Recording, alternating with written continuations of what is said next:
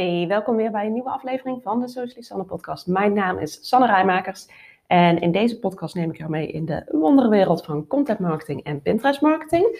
En alles met als doel om ja, jou vooral te inspireren, misschien om je wat nieuws bij te leren en je in de startblokken te zetten om ook echt aan het werk te gaan.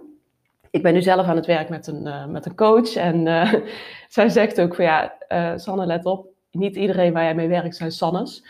Uh, niet iedereen gaat in één keer vlammen en vooruit, zeg maar. Ik ben wel zelf ja, in die zin een aanpakker van, uh, hè, als ik iets voor ogen zie, dan wil ik ook zo snel mogelijk mee aan de slag. En dan, ja, dan kan ik soms wel eens dingen aan de kant gooien om daar ook gewoon mee echt aan de slag uh, te gaan en door te pakken. Um, maar ja, dat is natuurlijk niet voor iedereen vanzelfsprekend. Dus ehm, ik probeer je met deze podcast wel in die startblokken te krijgen. Maar als jij denkt, ho, ho, ho, je gaat even veel te snel voor me. Prima, dat kan, weet je. Dan uh, luister hem een keertje terug of uh, kijk even wat wel bij jou past. Want ja, ik, uh, ik zie nu wel in dat, dat iedereen gewoon zijn eigen tempo aanhoudt. En dat is natuurlijk helemaal prima. maar ik hoop wel dat je ook, dat je niet alleen luistert, zeg maar, naar mijn podcast. Als je al meerdere podcasts van mij hebt geluisterd.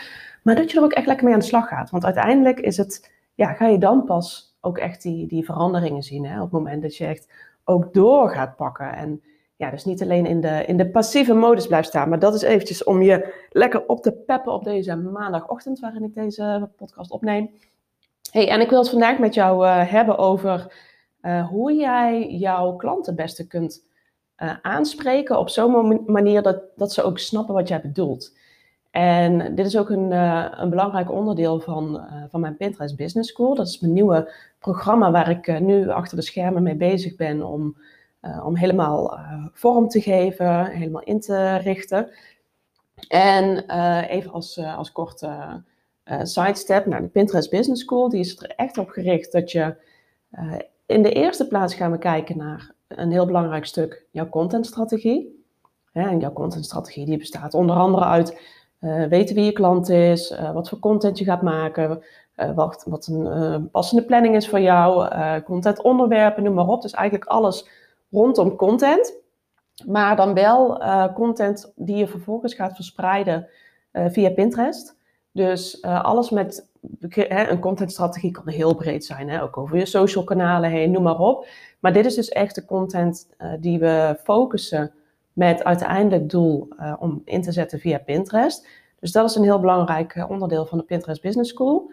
En vervolgens leer je natuurlijk hoe je dan uh, Pinterest inzet om dus die content op een soort automatische pilootidee te kunnen verspreiden onder jouw klanten. dit programma, ik heb nog even geen startdatum voor je, maar ik hoop natuurlijk dat ik hier, ja, dat die zo snel mogelijk kan gaan starten.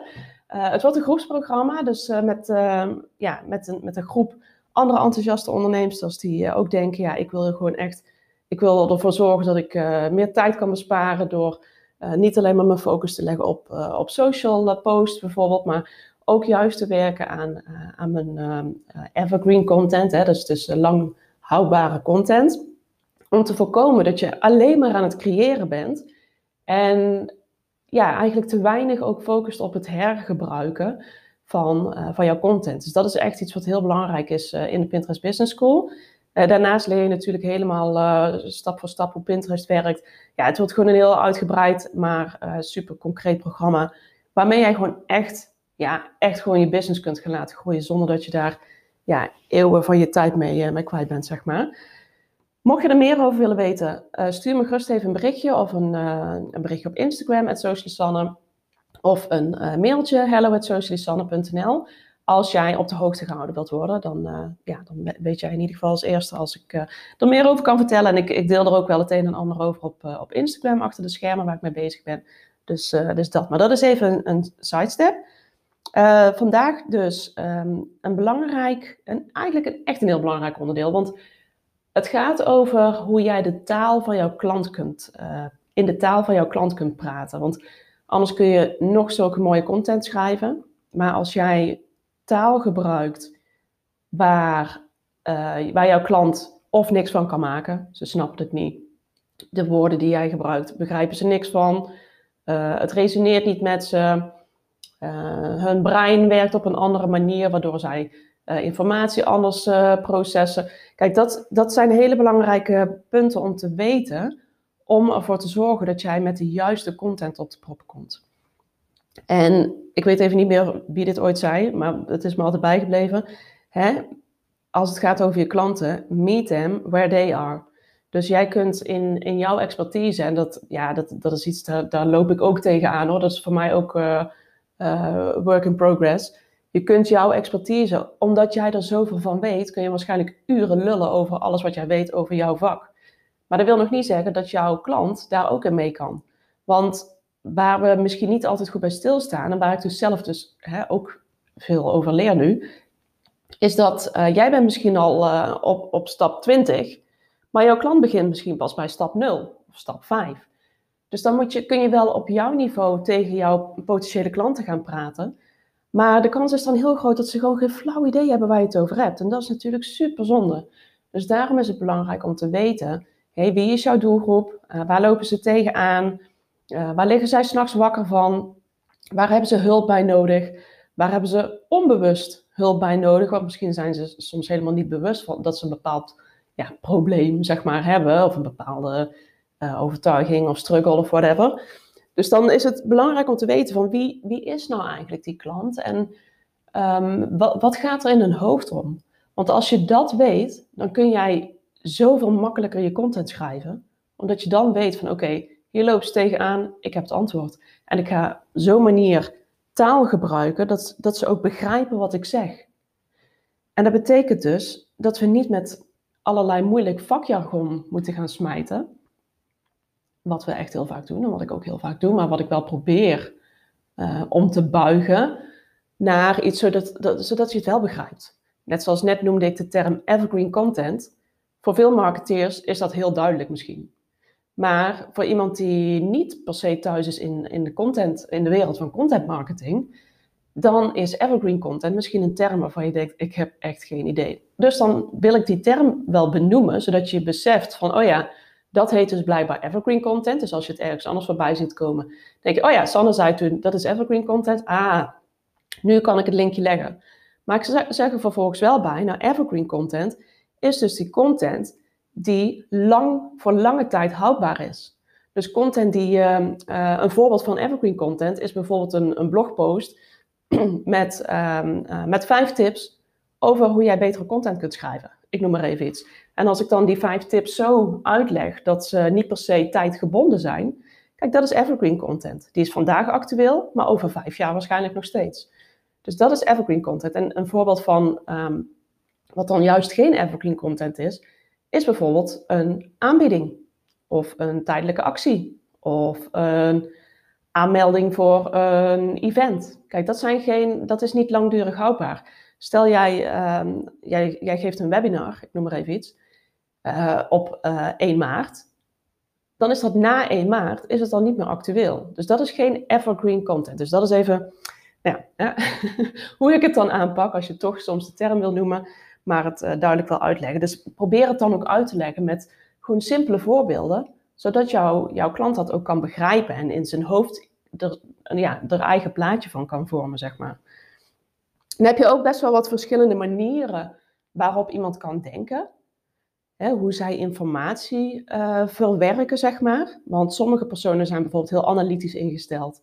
Die willen graag voorbeelden zien, die willen cijfertjes, statistieken die gaan daar heel goed op om, uh, om bepaalde informatie te kunnen verwerken. Sommige mensen zijn juist wel heel creatief ingestoken en die kunnen daar dan weer helemaal niets mee. Dus die zijn dan meer gefocust op uh, bijvoorbeeld uh, visuele voorbeelden, werken met kleuren.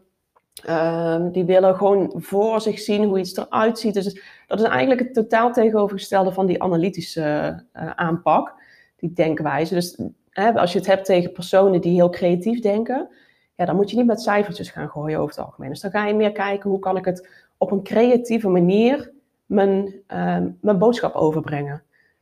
Uh, dan heb je ook bijvoorbeeld emotionele, uh, de mensen die op, vanuit een emotionele kant nadenken en content uh, verwerken. Het is overigens niet zo dat je altijd maar één bent. Hè. Je kunt natuurlijk allerlei dingen door elkaar hebben. Uh, over het algemeen ben ik meer dat je mij op iets op een creatieve manier uh, het beste over kunt brengen. Maar ook weer heel analytisch. Dat ik soms ook gewoon cijfers wil zien. Wat levert het op, et cetera. Dus dat is ook, iedereen kan natuurlijk van alles wat hebben.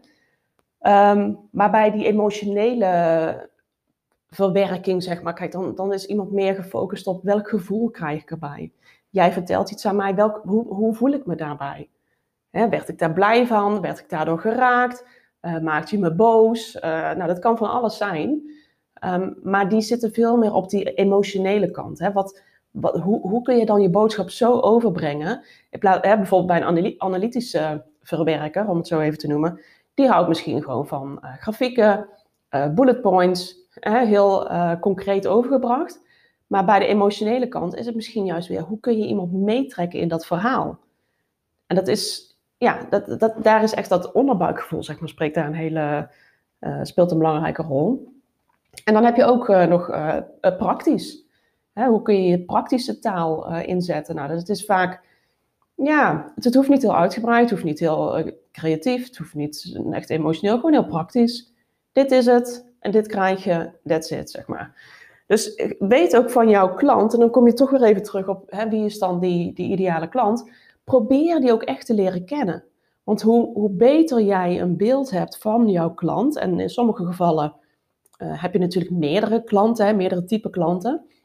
Maar ga dan eens kijken, wat, wat is hun manier van communiceren? Hoe verwerken zij die informatie? Ga gewoon eens met hen in gesprek. Probeer hun uh, reacties uit te lokken. Door als je, als je weet tegen wie je praat, of wie uiteindelijk de lezer is van jouw boodschap, maakt het je veel makkelijker om die content voor te schrijven. Of video's op te nemen of te podcasten of whatever. Om die content voor te creëren. Dus dat is echt een, een hele belangrijke. Vandaag is het ook maar een, een korte aflevering, maar wel eentje, ja, denk ik, met, met echt hele waardevolle uh, informatie om mee aan de slag te gaan. Dus ik wil je eigenlijk ook uitdagen, uitnodigen, om, uh, om hier eens wat dieper in te duiken. Hoe kun jij jouw uh, ideale klant wat beter leren kennen door zodat je ook weet, dit is er wat speelt in, in hun hoofd. Dit is waar zij enthousiast van worden, waardoor zij uh, geraakt worden, waar zij wakker van liggen. Gewoon iets wat, wat, wat ze in hun triggert. Om, uh, om te, te kunnen achterhalen welke taal zij het liefste voorgeschoteld krijgen. En dan weet jij dus, oké, stel jouw klant is heel erg analytisch ingesteld. Nou, ga eens kijken, kun je een goede grafiek, kun je een infographic bijvoorbeeld uh, maken, waarmee je de aandacht trekt. Uh, kun je heel um, stapsgewijs misschien iets, um, iets duidelijker formuleren aan ze. Of zitten ze juist meer op de emotionele tak? Kun je jouw eigen verhaal toevoegen? Waar stond jij eerst? Wat heb je gedaan? Waar sta je nu? Weet je, dus dat, zo kun jij je klanten op verschillende manieren aanspreken. Je kunt ook dingen door elkaar uh, gebruiken. Als, dat, als je denkt van nou, ze zijn enerzijds heel erg uh, creatief, maar ook heel erg emotioneel. Nou, combineer het dan. Dus, maar het, het begint altijd met als uitgangspunt, wie is jouw klant? En wat is hun, wat vinden zij de fijnste manier om informatie voorgeschoteld te krijgen? Hè? In welke type boodschap, zeg maar houd daar dus ook bij uh, in de gaten dat je hè, meet them where they are. Dus zij zijn nog niet waar jij staat, want anders hebben ze jou ook niet nodig. Jij bent al veel verder. En dan is het echt een kwestie van, en dat is echt super lastig. Dus dat is, in ieder geval vind ik, want dat ervaar ik nu dus ook. Jouw, uh, jouw creatieve brein, zeg maar, hè, jouw expertbrein, die bedoel ik, die vindt hier van alles van. Want die gaat echt waarschijnlijk denken als jij in jouw ogen een super basic blog bijvoorbeeld schrijft of een, een super basic video uh, opneemt, waarin je maar één tip bijvoorbeeld geeft, jouw expertbrein denkt echt, serieus, is dit alles? Kunnen we niet even een schepje erop? Uh, hè, je mag echt wel wat meer waarde geven, noem maar op. Maar wat er dan kan gebeuren, is dat sommige klanten zullen denken, oh fijn, give me more. Maar er zullen ook veel klanten zijn die nog maar helemaal onderaan de trap staan, waar jij dus al bovenaan staat dat ze je kwijtraken, dat ze geen flauw idee hebben waar je het over hebt. En dan is het echt ja, hè, um, ver van hun bedshow en kunnen ze, kunnen ze die informatie niet verwerken. Dus weet ook met wie jij wil werken. Wil jij met, de echte, hè, met, met mensen werken die nog helemaal onderaan de trap staan? Of wil je met mensen werken die twee treetjes onder jou staan? Of misschien wel met meerdere mensen en heb je daar verschillend aanbod uh, voor. Dit is echt voor iedereen weer anders. Dus kijk goed wat er bij jou past. Probeer zoveel mogelijk te weten te komen over jouw klanten. Dus door gewoon met ze in, uh, in gesprek te gaan. En ja, ga hier lekker mee aan de slag. Schrijf het voor jezelf op. Uh, probeer een, een, een, een brief te schrijven, eigenlijk als het ware, voor jouw ideale klant. Dat maakt het makkelijker om in die, in die schrijfflow te komen. Of schrijf het in de vorm van een blog. Vind ik zelf ook altijd wel een prettig, uh, prettige werken. En probeer dan dus bewust uh, jouw expertbrein even aan de kant te zetten. En echt te schrijven alsof jij tegen iemand praat die nog helemaal geen ervaring heeft binnen jouw vakgebied. Als dat jouw klant is. En probeer het zo duidelijk mogelijk uit te leggen. Ik ben heel erg benieuwd als je hiermee aan de slag gaat. Uh, wat het voor jou uh, doet. Wat er van binnen ook gebeurt. Hè? Wat doet dit met, jou, met jouw expertbrein? Begint dat stemmetje allemaal te lullen in je, in je oor van... hé, hey, kom op man, geef me even wat meer dan alleen dit. Ik ben heel benieuwd. Let daar dus ook eens goed op. Hè? Wat er gebeurt in je hoofd. Waar, je je bewust van wordt. Op het moment dat je voor jouw idee ja, weinig, weinig waarde geeft. Want dat doe je helemaal niet. Maar waarschijnlijk zegt jouw expertbrein, uh, denkt daar heel wat anders over. Dus uh, laat die stem er zeker gewoon zijn, maar zet hem even aan de zijkant.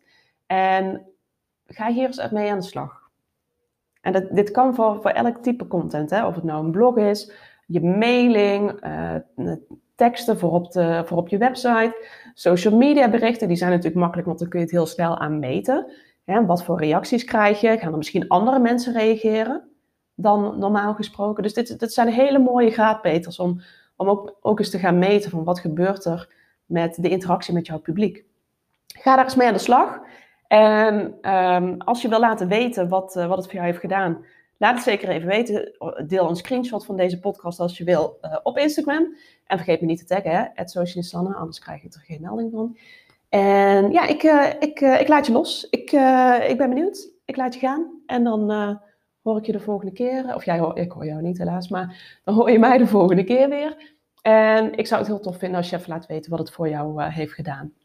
Ik zeg voor nu succes. Als je dus op de hoogte gehouden wilt worden hè, van, van de Pinterest Business School, laat het me even weten. Stuur me gewoon even een berichtje waar jij het het fijnste vindt. Ik ben op best wel wat plekken te vinden online, dus stuur me even een berichtje. En dan houd ik jou sowieso op de hoogte. En ja, dat was hij. Ik zeg een hele fijne dag en tot de volgende keer weer. Doei doei!